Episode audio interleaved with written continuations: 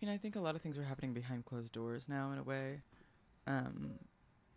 In order to, a lot of, you know, there are conversations that occur on a regular basis, and I think people are dealing with them in different ways. I think now, I wouldn't say that's better than it has been.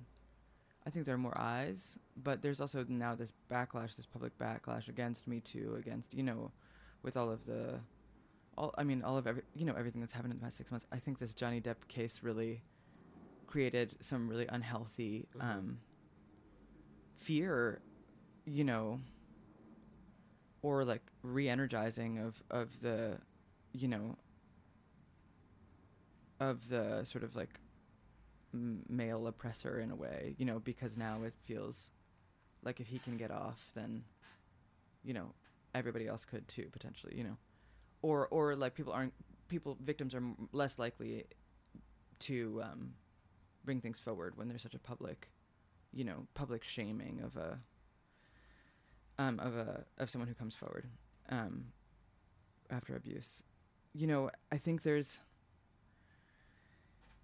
definitely more community now, I'll say, and there's more energy around. You know, I think one of the best things that came out of the pandemic was I feel so lucky to have found, I've made, like, some of my best friends in the industry now are people that I met on Zoom during the pandemic. And there have been so many so many opportunities that have come out of that, from, you know, I started working with, industry sessions, which is such a gift to have been a part of. It's organized by two people, Yirka Jure and Jim Sly, who are, you know, heroes in their own right, and they basically put together a group of an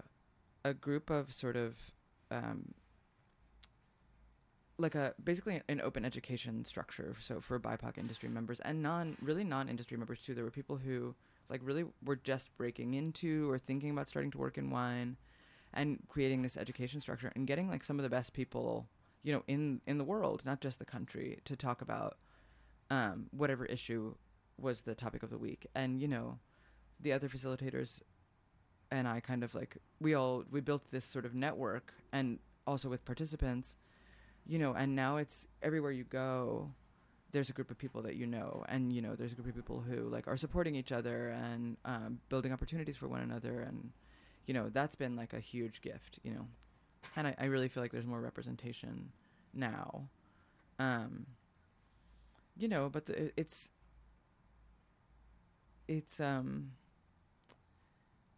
I think maybe it's, you know, I think that I see people who are, I feel like the weight of the world is on my shoulders a little bit. Not really the weight of, you know what I mean, not to that extent, but, like, I want to be able, like, I kind of want to, like, work in the background so nobody has to see anything ugly, and then everyone can kind of live in this, like, queer, like, beautiful world where, like, everybody is, like, can be themselves and, like, be, like, a full expression and, like, live expansively and full of joy. You know what I mean? Mm-hmm. And then I'm like, I'm just, like, gonna fight the monsters behind the scenes. You know, that's kind of like the vibe right now, you know. Well, I think, you know, I absolutely know what you mean. And I see places, let's say, like Friends and Family. Which, side note, I'm doing an event there later tonight. So if anybody, it starts at 5 p.m. Friends and Family in Oakland. Just putting a little plug in. I've had both Allie and Blake on. I had Allie on when I was subbing for Supper Sessions, which is a different show that we're doing, and then I had Blake on too. I mean, it is the best place that's opened up in the Bay Area in years. That place is just terrific. Also, you know, when I was, anybody who is over a certain age, you know, remember San Francisco and Oakland as, like, a place full of, you know, queers. That was just, like, where everyone went, and it was just, you know, this was what this place that place was, not isolated. But now it's like, this is the first time, that was the first queer space that I'd walked into in San Francisco in years. And it was really, like, shocking to see. And it's in Oakland. Oakland. Yeah. Uh-huh. It's Marcia Gagliardi, who is the table hopper, was on the show a few weeks ago. And, you know, we were both saying that the best things happening in San Francisco are in Oakland.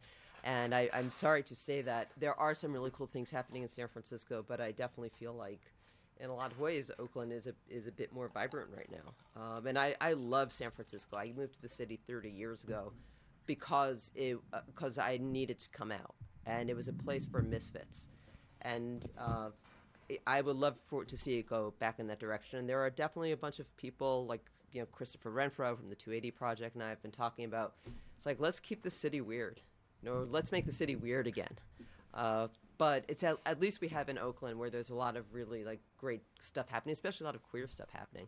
And I don't know if you see this so much, but I feel like during sort of the period of like from March 2020 up until, let's say, maybe the beginning of 2022, when things start to open up a little bit more, the changes that I've seen here in the Bay Area in terms of the wine scene is that there are more queer-owned, women-owned, more Black and brown people who are owning businesses. I see more of those than I did a few years ago.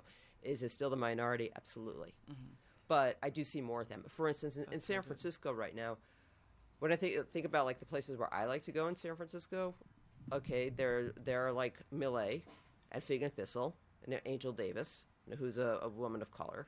There's KXSF, mm-hmm. Two women, one who was a queer woman of color, opened that up, and then there's everything in the East Bay too. And some of these places were sort of bubbling, and you know, some things were happening before. But it's wonderful to see that even if it's still a minority, there's more stuff happening. So that it's not to say that, like, you know, some of the other spaces that I think have been very bro-y are still around. But if you want to drink natural wine, there are other places where you could go. Mm-hmm. You don't have to support some of these other places. You can go and you could support places like Friends and Family and Millay.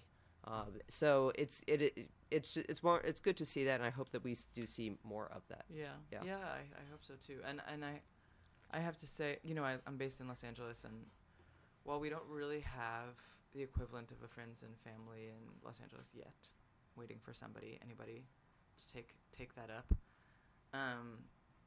you know, there are spaces that feel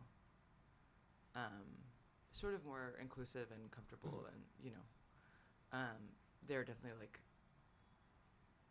there's like a queer natural wine night at one of, or, right. you know, there's Chardonnay at El Prado. You know, there are a couple of other people who are kind of, on Monday, actually, on Monday, I'm doing an event at a restaurant called Ezzet in Los Angeles, in case anybody's over there, which is like the first queer, it's called Les Zet, but just because it's a play on words, we couldn't resist. But it's like a queer night, and there's going to be speed dating, and we're going to apparently, I'm pouring some wine over there. So it's, things like that where it's just like new opportunities. And I think also being, you know, what's interesting in LA, there are three female natural wine importers, three female identified, at least at this moment. And all of us are queer. Mm-hmm. And I would say, and you know, like we all kind of like occupy different spaces in the industry, and I think like where I am in my life right now makes it so that I get asked to do these fun events, you know, but I hope that we can all do them together sometime. But it is really such a, you know, I think like it's not that the community doesn't exist, we just have to, you know, do a little bit more organizing down there. I think we need more energy, we need a catalyst. I'm sure you'll get there. I think there's a lot of like really exciting stuff happening in LA. Like, mm-hmm. I mean, I don't really like Los Angeles very much. I have no like. It's just not. It's not my jam. Listen, it's not for everybody. It's definitely not for me.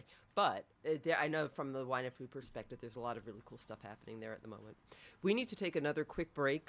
For those of you who just tuning in, you're listening to KXSF, San Francisco. This is Fifth Wave Radio. I am Pamela Louie, and we'll be back in just a moment. It takes a village to keep independent radio alive and well in San Francisco. That's why KXSF is looking for business underwriters to support our station. For a monthly or annual donation, you'll get rotating thank you spots heard on air 24/7 and a prime spot with your website link on the KXSF.fm homepage. Support the local arts community and get the word out about your business. Go online now to KXSF.fm/underwriting. Underwriting for KXSF comes from City Beer, a family-owned community gathering spot to sip a fresh draft while mingling with friends old and new. Visit our new home at 853 Valencia Street, where we offer a well-curated selection of beer, wine, and cider, both to enjoy on-site or take home. There's plenty of seating and an outdoor parklet, all in the heart of the Mission. So visit City Beer, a San Francisco fixture since 2006, now located at 853 Valencia Street between 19th and 20th. Okay, welcome back. So this is DJ Pamalui, and I am here with Roni Ganache, who is a wine importer, and Roni founded Roni Selects in 2018. And when you first started, I know you had you were working with Tony Cottori, who is known as the godfather of natural wine in California. Tony started, I think, 1978. You're just saying that because he's Sicilian. Well, let's call him, usually people say grandfather, but godfather works too. Well, people call him the godfather and the grandfather. Really? I didn't know he was Sicilian. I knew he was Italian. I didn't know who that. We could call it, well, as long as it's something positive, and I do think of a godfather as being true. A positive thing, which is wonderful that you are working with Tony, as we were talking about earlier, but he didn't get the attention he deserved up until about 10-15 years ago. So I'm sure we'll get a chance to discuss that. But you had a few producers, mm-hmm. and then you started expanding. I know you did a lot with the Republic of Georgia. Mm-hmm. And what I think is so cool is how many producers in your book, especially from Georgia, are women, or women identified. Well, the cool thing is, I don't remember when it was, 2019, maybe it was 2019, when there was a group of Georgian women that came. Mm-hmm. Do you remember? Anyway, I think it was 2019. This group of Georgian women came, and they were sort of the only Georgian female natural winemakers at the time. And now, I was there in May, and I was walking down the street, and we ran into another female winemaker. You go to a bar and you find another female winemaker, and there are just so many people making, so many female identified people making wine in Georgia right now. And it keeps growing and growing, and it feels like a very exciting moment. Yeah, I totally agree. And so you import wine from France. Mm-hmm. You import wine, as you do a little bit, from Italy and Spain. Mm-hmm. You're working with importers as well, like from Australia. Exactly, yeah. Where you're not doing Legend. So you have all this really delicious wine coming over from other countries. But what I find so compelling about what you're doing is that you're also representing winemakers from other states, folks who are doing natural wine. For instance, I've heard about the American Wine Project, which is based in Wisconsin, for years, and I've been wanting to try the wines. And then the other day when I came to the tasting and I saw the wines, I was like, oh, thank God I finally get to try them. Mm-hmm. And then Plebe Urban Winery, Darren actually was telling me about Plebe, and then they are there, and Lightwell Survey, and I think it's just amazing to see, that there are other states and other folks who are making great wine and also making natural wine, but just that, that they're out there. Yeah. So how do you go about sourcing and finding these people? There are a couple of ways. The first producer that I actually, in theory, was working with was from Texas, and that's how I met Tony, through a winemaker named Lewis Dixon. Mm-hmm. He makes wine under the label La Cruz de Comal, in the hill country in Texas. And I literally met him because I was on a road trip in Texas many years ago and Googled natural wine Texas, and Lewis was the only hit at that point. And, I emailed him. He didn't email me back, so I just showed up at the winery, and we hit it off immediately. And he's a riot. And Tony actually consulted with him when he started his project. So there are things like that, sort of, where it really is, you just show up at someone's door. There are other situations where, I met Erin Rasmussen from American Wine Project at Wild World, which is a wine fair that happens every year in Brooklyn and in Austin, Texas, actually. Wild World kind of brings together people who are doing wild fermentations, not just wine, not just grape wine, but also made from many other things. Any fermented beverage. It doesn't even need to be alcoholic, just compelling. So Erin was there, and a bunch of other producers who were working with hybrids. I met Chris from Plebe Urban Winery in North Carolina as well, and, you know, many other people. This kind of thing, there are, like, forums where, you know, people get together, and it's kind of just, I find, a matter of, like, keeping your ear to the ground in terms of sort of, like, who needs represent, what's happening, what's the, you know, like, what's happening that's exciting and interesting, you know. And when I was thinking about, I'm in this moment now where, you know, there are many importers working with French, Spanish, Italian, German wineries. Yeah. You know, Western Europe doesn't need any extra representation. And, you know, they're like, when I go to the Roussan, there are tons and tons of wonderful producers who are looking for representation. And yet, you know, is it the most compelling thing to me? Not necessarily. You know, the thing that I think is exciting about what's going on in the U.S. is that these producers are working in places that don't have a history of natural winemaking, but do have a history of winemaking. You know, and the U.S., every state, pretty much every state in the union, has a history of winemaking, and all of these stories are very complex and very compelling. And, you know, the people who are working in, you know, Erin and Chris can tell you everything about winemaking tradition in Wisconsin and North Carolina, respectively, historically, where it was 100 years ago, where it was 150 years ago, 200 years ago, if it existed, and where it is now. They're also working with, you know, and then talking about, like, Chris and Janea from the 280. You know, Janea opened a wine for us yesterday from just native California grapes. And, you know, I've been working in wine in California for, whatever, 8 to 10 years, and I've never tasted a wine from native California grapes, you know. This stuff is exciting to me, you know. This is thinking about what it looks like now and what it looks like in 10 years to make wine, in 20 years in California. I think it's also exciting to me because it's not happening very much in California. You know, we have such a vinifera, and just to clarify, Vitis vinifera is the species of grape that's normally used for winemaking, and a lot of these producers are working with grapes that are what's called hybrid, so they're not necessarily of that same species. They could be blended from two different vinifera grapes, or from a native grape and a vinifera grape, or whatever. Many different combinations, many different ways of being a hybrid. But these grapes are usually more climate, like, you know, Chris from Plebe talks about how his theory is basically like, if you can't farm something organically, you shouldn't be farming it there at all. And so he's working with grapes in North Carolina in an incredibly humid climate, high altitude, that can be farmed organically there, which is kind of a miracle. So just kind of like rethinking the structures. And since I started working with these wineries, which is very recently, with American Wine Project and Plebe, I've been working with Lightwell Survey from Virginia for 3 or 4 years, I don't know how many years I've been in business, probably at least 3 years. And yeah, in theory, La Cruz de Comala for 5 years, but he's barely sent me any wine because he has trouble letting go of it. Oh. But I have to go there and get it this year. That's my plan. The road trip to Texas. Road trip to Texas. Yeah, it's okay. I'd like to every once in a while. But anyway, yeah, really, it's just changing.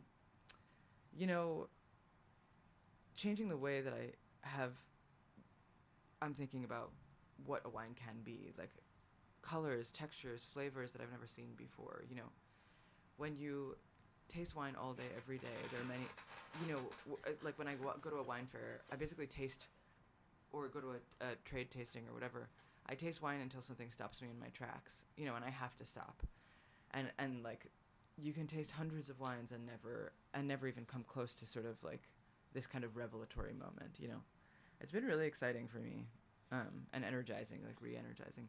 But I will say that, you know, even though this is my area of focus, we can transition into the other wines we have here today from another producer if we want to.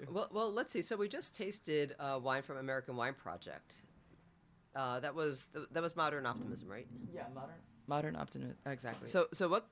Yeah, let's talk about this wine for a bit, because it's delicious. I think that if I were to serve this to somebody, I don't think they would think, like, this has got to be from someplace weird like Wisconsin. Totally. Yeah. Yeah, I mean, it's, the wine is, the grape is Saint, I don't know how would you say it in without a French accent, Saint It's spelled P-E-P-I-N. Pepin? Yeah, Pepin. Yeah, same Pepin. Or it could be Pepin because there's only one P. Yeah.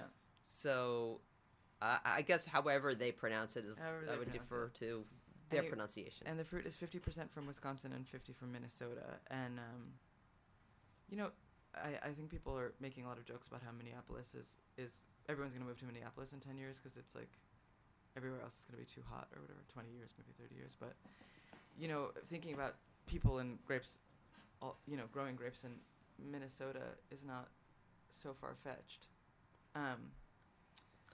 There are a lot of, at the University of Minnesota is where a lot of the hybrids, hybrid research happens. You know, yeah. And I just learned that if you use any of the hybrids that the University of Minnesota came up with, I don't know what the... concocted in their lab. Yeah. Bread. Then you have to always pay royalties to them, mm-hmm. which is whatever.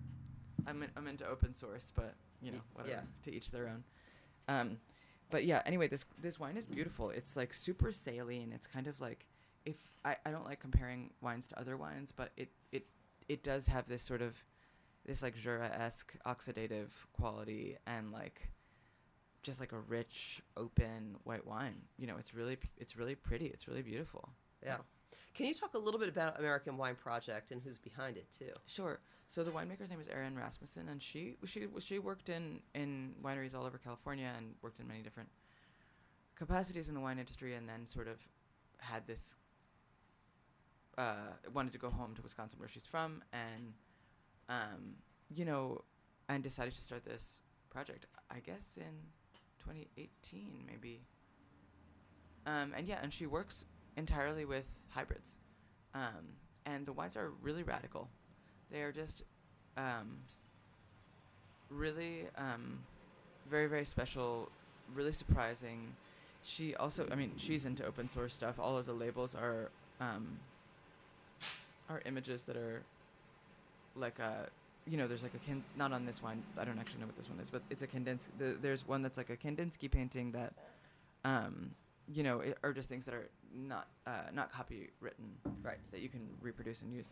And yeah, she's just doing really amazing work, sourcing fruit from Wisconsin and from Minnesota, and she's, yeah, she's, you know, she's not.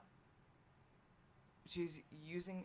Sometimes she's inoculating, and sometimes she's doing. Basically, she's doing a couple of things that aren't necessarily natural wine, strictly natural wine. But you know, I think that the thing that I think is important also is to invest in what is possible, what is the future. You know, it's not necessarily today that everything that we want to be achieved will be achievable, but maybe tomorrow, maybe the next day.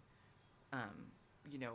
With growth, with more resources, with more experimentation, you know, who knows what will be possible. Yeah. So, was this wine inoculated? No. Yeah. I mean, I wouldn't have thought so. But no. Yeah. No. It happens here and there, but this one isn't. Yeah. Oh, cool. Mm-hmm. Well, so, okay, we also are trying a couple of wines from Henri Milan. Mm-hmm, which is a totally another story. So let's hear that story. Okay. So Henri Milan is a winery that was started in the 70s. By a winemaker named Henri Milan in Provence. And Henri's family, the Milan family are, they've been in Provence for many generations, and there's a family of what's called notaires in France, which is, it's some kind of solicitor or something. It's like it's like a lawyer, basically the equivalent of like a corporate lawyer. And they basically, so Henri was this like radical, he's like the fifth son in this family, and wanted to farm organically and make, you know, really atypical Provençal wines from the beginning. And Henri is like a, you know, I met him for the first time this past year, I guess. And he's like a real like bon vivant, like really like, you know, just a kind of like full of joy, just like, loves to drink wine, eat well, talk about books and music, and you know, he's like a he's not as much involved with the winery now. His son Theo and Theo's wife Natalie kind of like run the show, and so it's an interesting kind of, you know, there's some cuvées, and the ones we're tasting today are actually his cuvées, but that have been the same for many years, and then Theo the son is is making a couple of wines that are kind of like a little bit more of a contemporary style. So like macerated whites and like lighter reds and things like that. The first wine we're tasting here is called Le Premier. It's the first pick of the season. It's a Pinot Noir, and it's before they hire like the pick crew for the season, the Pinot like ripens the earliest. And Pinot Noir from Provence is like a pretty wild thought, but the family just picks this. It sounds ridiculous. It's like this perfect, gorgeous like Provençal family with, you know, three generations and all just picking this beautiful fruit together in a field at the base of the mountains and making this wine. They don't make very much of it, but I think it's really special. Whenever I get a chance to open it, I always feel thrilled. Well, I'm thrilled. Thank you for sharing it with me. My pleasure. And then there's also the Merlot that you brought over too. The Merlot is interesting. You know, they make a Merlot and they make a Roussan in this sort of like higher end line. I only brought Pamela the fancy stuff today. And the Merlot and the Roussan both see some new oak, which I don't really have any other wines in my portfolio that see new oak, except for vintages of Le Large Peugeot Champagne that are coming. But it's I've been really like pleasantly surprised at the sort of natural wine community's response to the richness of these wines. You know, I think we all have the idea that like natural wine has to be like youthful, easy drinking, light, cloudy, whatever. There's an aesthetic of wine that is like what's called natural wine. But, you know, the truth is these very serious wines, you know, are some of the, you know, are within this field. And the people who are kind of the tastemakers in natural wine are as interested in this very expensive Merlot that sees some new oak as they are in, like, you know, a Pet Nat from Beaujolais. Yeah, well, natural wine is about, it's a process. I do think that there's, as you were saying, there's sort of been this idea of the natural wine, of what natural wine should be. And to me, I think I actually find a lot of natural wine can be really boring because of it. I think that sometimes the fruit is picked just underripe. The wines are released too soon. And you have wines that basically are just, they have a lot of acid, but there's not a whole lot of complexity going on. Now, granted, there are tons of natural wines where that's not the case. Of course, right? But I do think that there's sort of this idea of this is what natural wine should taste like. Well, it's also out of necessity. You know, a lot of producers who are working in natural wine are getting started, or they, you know, it's the thing that is a luxury with, you know, Milan, like many other wineries don't have, is that they've been around for a long time, so they have the resources to hold wine back, you know, and not sell it immediately. They can cellar something until it's ready, unlike most other natural wineries, you know, because it costs, you know, most of the time you like, in order to pay for bottles, you need to, you know, it's like cash flow in this industry is the real killer of creativity and of, you know, integrity in some ways, you know, like any other. It's, you know, capitalism just blows. Capitalism's the killer of integrity. Yeah. I don't know if you've heard this before, but capitalism, yes. Just really... Yeah. Not news. No. Well, I think that I hear what you're saying, and I think that's true. That is, there are economic necessities. You know, not everyone, you know, has, like, the resources of a Milan, to, you know, where they can hold wine back. So, yeah, there is the need to get your wine to market as soon as you can. I still think that you could get a wine to market that is not sort of following this natural wine recipe, this idea. Of course. Yeah, and I think that's what makes, you know, that to me is the difference between the stuff that I find sort of like whatever and stuff is like that I find compelling. Yeah, I mean, I think, and you know, the truth is that I work with a lot of people who are not, or who are working, you know, I would say I work with a lot of people who really like are working in the way that they believe is the right way, and they're very good at I'd say I'm working with a lot of very good farmers also, you know, people who really know their stuff, you know, when it comes to their own vineyards and sort of have a sense of, I really have, and their work has a sense of self, you know. I'm thinking about like Tamuna from Cortavebes Marani, you know, I mean, she's just, you know, she's just doing some really wild, amazing work and not doing anything that anybody else has ever done. You know, she doesn't come from a winemaking family. She just kind of decided that, you know, in Georgia, people don't really blend grapes that much. It's usually just like Riccozatelli, 6 months on skins, Saparavi, 2 weeks on skins, or, you know, Tsulikori, direct press, depending on where you are. And she's doing these wild things, like a field blend of 35 grapes and, you know, Saparavi plus Kisi plus Chinori, all these, like, in just really random, just making seemingly... Just it's as though she's been given some visions of what Georgian wine can be, and she's just enacting these visions, you know, and it feels very natural, you know. What she's doing doesn't feel like contrived. It's not like she's like, I'm gonna try something radical and new. I'm gonna make a change, you know. But she's just doing this work that feels natural to her. Yeah, and her wines are fantastic. Yeah, they're really delicious. So let me ask you something. Mm-hmm. Because I think some people who might be listening might not be that familiar with what natural wine is. So what does natural wine mean to you? God, I hate this question. Oh, gosh. I'm going to make you answer. No, it's very simple, actually. For me, natural wine means wine made, farmed, you know, grapes grown without the use of synthetic pesticides, herbicides, any kind of synthetics in the vineyard. And then in the cellar, minimal sulfur usage, no additions otherwise, and fermented wild. I'm not a stickler for sulfur as long as it's under a certain amount. I prefer, you know, 10 parts per million is sort of like my ideal, you know? Not a lot, but enough to get it across the ocean without a real risk, you know? Cool.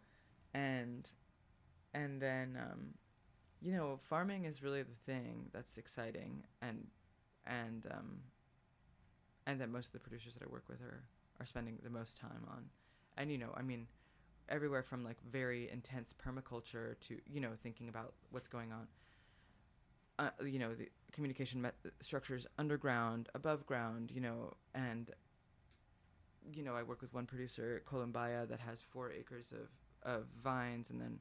has 4 hectares, sorry, it's 5 hectares, 4 hectares of vines and then 4 hectares of where their 2 horses just roam so that the animal energy balances out the plant energy. And, you know, everybody who's doing really just like magic, everyone, I just really believe in magic in the vineyard. Yeah. And you can feel it sometimes. And like, I'm not this super spiritual person, but sometimes you do go to certain places, you're like, wow, there's just something going on. Totally. I mean, you can tell also, you know, if you visited enough vineyards, I've had experiences where I've been like really sleepy after a long sort of like long lunch or something and walked onto a vineyard and all of a sudden it's just being like shot with energy, you know, just this really just some, you can, I think I'm like very, you know, also I live in Los Angeles and like, I'm surrounded by witches, such a gift in my queer community. And, you know, I'm very in tune with energies. And I feel like it makes it really easy to pick people, and it makes it really cool to work with farmers who are working in that way. Are all of your winemakers, are they growing too, or there's everybody? Not everyone, and especially like in a lot of places. For instance, in California, it's just the price of land is, if you're just starting out, is really cost prohibitive. Now, I was having a conversation with another importer a couple of weeks ago, and who, you know, he said, "Well, then why do you feel like you have to live in the Bay Area? And if you want, you know, go somewhere in another part of the state." But that makes sense. I think, like, I try not to judge people do what they want to do, and, you know, I think that there are a lot of different criteria by which to judge whether or not you want to buy wine. I do understand that, but we do have an issue as far as land owner, like being able to own land, there's basically, with the widening of income inequality in this country, I can throw climate change on top of that. I think it's really difficult, and it's not just the United States. It's very difficult if you're just starting out to find a place where you can say, okay, I can afford this land, and I can be pretty confident that I can pass this on to a couple of generations, and it will be productive. Like, we just don't know right now. Yeah. I mean, nothing is certain. Yeah. Well, I guess nothing's ever certain, but... so, you're working with a few different importers. Who else are you working with right now? Owen Kotler, Selections, Goat Boy, and Legend. Okay. Yeah, so Owen's stuff is... That's mostly, like, European, pretty much all European. Yep. Goat Boy is also European. Yeah. Legend is Australian, though. Legend is Australian. Yeah, and full disclosure here, one of the partners of Legend, Jane Lopes, is on my organization's board of directors, so I do want to disclose that, but... I thought it was really interesting the other day when I was tasting the wines, and I've had their wines before, and I've always thought they were quite good. But the wines from the La Petite Mort wines, and Darren and I were tasting where they got a little caught up in a conversation with someone, so they were like a few wines behind me. But then I kind of looked over at Darren and I was like, "Wait till you get over here." And they just blew me away. Those wines are wonderful. For instance, when you taste when you're deciding if you're going to work with an importer, will it be like just one winery or something where like, whoa, I need to have this winery, or is it just an overall feeling, or is it a little bit of both? It's a little bit of both. I mean, with Goat Boy and Owen, it's a different story, and I've been working with them for a few years each, and they have some wonderful wineries that I love working with, and. I'd been buying wine from them for years before that, when I was working in restaurants. With Jane and John, I knew them from work with you, Pamela, and I knew them from their reputations and everything. I mean, Jane, they're really well respected in the industry. And I didn't really know what their wines were like, and they reached out to me sort of out of the blue. And, I kind of always say yes to tasting stuff because I'm like, whatever. And I also have a soft spot for Australia generally, for the whole, and for Australian wines. I lived there for a while, and I spent a lot of time with Australians, let's just say. A string of years, many, many years of my life spent with Australians. I won't even ask. Yeah. Yes, I mean, listen. I do have a fondness for Australians myself. I know, we talked about it the other day. There was a certain point where I asked my friends, if you ever see me talking to another Australian, you have to pull me away. But yeah, I left, which was, I lived there for in Melbourne. Anyway, I loved it, and I loved the wines. And it was kind of the first place that I regularly started to visit wineries. And at that point, none of them were natural. Natural wine in Melbourne, wasn't really a thing at that point. Natural, it was probably 15 years ago, 12, 13, whatever. Anyway, something like that. And anyway, so when Jane and John reached out, I was really just curious. And we set up a time to taste, and I was really blown away. The wines, really stood out to me. A lot of the producers, and their book isn't exclusively natural at all. They have some producers that are a fit for us and some producers that aren't. Just, in terms of the criteria that I laid out before. But La Petite Mort stood out also because they're working with Georgian wine vessels and using Georgian grapes. So I was like, this is a kind of important... I think I'm interested in the diaspora of Georgian winemaking. There are people who work with what's called a qvevri, which is this big clay pot that Georgians use, and they bury it in the ground, and that's what they make wine in. And they've been doing this for 8,000 years. It's not a new technology, let's just say, but it's also UNESCO. It's a UNESCO World Heritage practice. It's protected, the tradition. Anyway, there are people who are working in other parts of the world with Georgian qvevri. One producer that I work with in the U.S., Caleb Leisure, people in France, Italy, all over. I'd never had an Australian wine made in Georgian qvevri, and I really was blown away. I mean, it's. Their wines are very serious and very, sort of dense and expressive and rich. And also, you told me that one of the winemakers in the trio is queer. Or did somebody else? I think somebody else did. It was discovered. Good to know. Yeah, okay, I know, cool. Right? Yeah. Not only are the wines delicious, they're also our people. Yeah, well. And they're also doing a wine from Saparavi, which is a Georgian grape. Exactly. Yeah. And another producer in the Legend book is the first First Nations owned winery in Australia. Mm-hmm. And, talking about representation. Yeah. No, they do I think they do a really great job. It's where it's...